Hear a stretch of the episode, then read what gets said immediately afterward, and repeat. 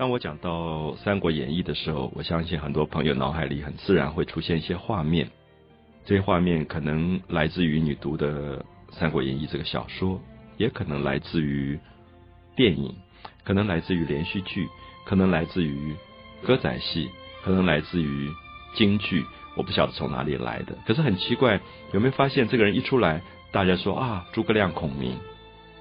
好，我们可以看到文学的影响力这么大。这个人说诸葛亮、孔明的时候，你下次可以问说：“哎，你看过《三国演义》吗？”有时候你得到的回答是 “no”，他没有读过。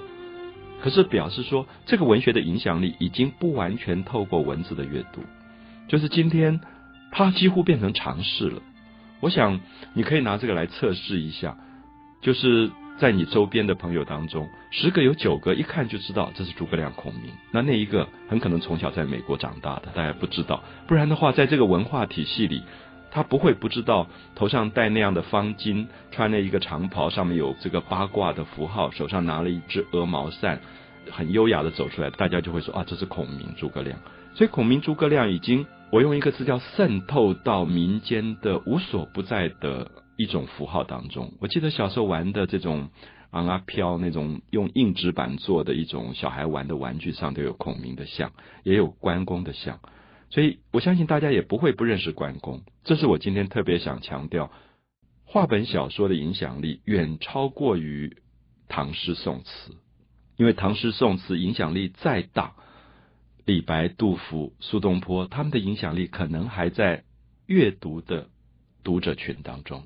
可是小说一出来以后，经由话本的演讲讲古，最后它影响到民间。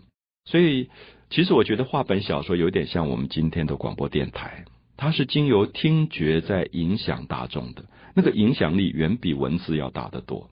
所以，几乎没有一个人不知道这些故事，像草船借箭。那当时三国都在斗智啊，在打仗。那曹操几十万大军。停在赤壁岸边，南边的这个小国家东吴跟四川的蜀汉力量都很薄弱，怎么对抗这么大的一个国家？最后只好想办法联合。那这个联合当中又有很多的斗争。我们知道，两个不同意见的政党也好，国家也好，要合作其实又很困难，因为中间有很多人去挑拨你、离间你。那么，所以最后诸葛亮。有一个高度的智慧，他就联络了周瑜，然后想办法跟孙武用联军的方法对抗北方的这个大军。他们就在做一种测验，然后说：“我要你几天之内交出多少支箭出来。”周瑜是一个很聪明的一个军事领袖，可是气量有一点窄，老是要跟别人比较。那诸葛亮刚刚好是气量很大，非常宽容的一个人。那他也知道这个时候其实不宜于斗争，两败俱伤。所以他也就尽量用缓和的方法跟周瑜相处。那么最后他就说：“我可以答应几天、三天之内交出多少支箭。”那以周瑜的判断来讲，你有再好的兵工厂，你也不可能在这么短的时间造出几十万支箭出来。可是诸葛亮有一个计谋，这个计谋他知道那阵子江上长江上大雾，那这里面有一种对气象的了解，所以。诸葛亮已经有一点变成神秘的人物，就是他好像懂得天文地理，他了解到这几天刚好那个季节当中江面会有大雾，所以大家都觉得说你怎么还不赶快造箭？这个箭不造出来，他已经立下了军令状，说我提头来见。那所以你看读小说的人多么紧张，觉得这个诸诸葛亮是不是要被砍头了？可到了最后一天早上的时候，他就要多少船上扎了很多草人，然后就在江上击鼓。那曹操的军队一听到有战鼓升起，然后又在雾中看不清楚，就看到一个一个军士，赶快就用箭一直射射，这些箭全部就吃在那个草人上。结果他就把这些草人上的箭收起来，几十万支交给周瑜。我们读到这里就快乐的不得了，因为觉得草船借箭是一个了不起的智谋。所以《三国演义》不断的用民间的智慧在讲一种政治里的斗志。我们知道，最高的政政治不是斗粗暴的，不是斗力的，是斗智的。所以有再粗暴的力量，最后可能都失败了。所以曹操那一次赤壁之战，几十万大军全部被火烧战船，那也是非常精彩的《三国演义》的一段，全部毁灭掉。那反而。这个小小的蜀汉跟孙吴得到了成功，因为他懂得动用智慧。所以《三国演义》到今天大家都爱读，是因为里面充满了人物的性格的一种有趣，而且充满了情节的悬疑。更重要是，你读《三国演义》的时候，你觉得里面好像有各种的智慧，他们给我们很多人生的指导，知道我们在什么时候应该忍，什么时候应该不要去。有勇无谋，我们看到《三国演义》里面勇有无谋的人，常常最后死得很惨。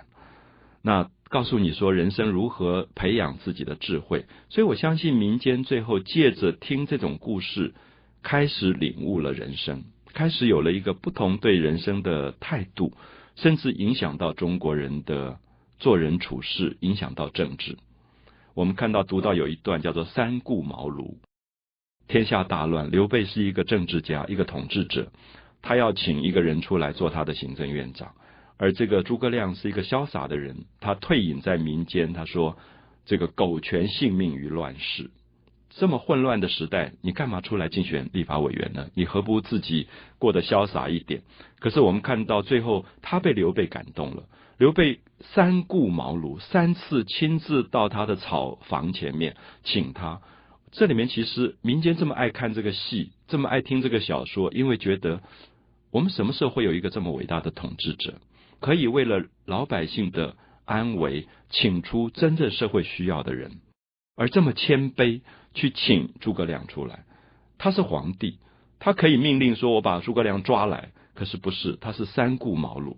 那个张飞在外面气得要死，说这什么乱七八糟的人，也要让我的大哥这样三顾茅庐。张飞就说：“我去用绳子把他绑了来。”可是这里面就表现出性格，就是刘备是一个非常谦逊的统治者。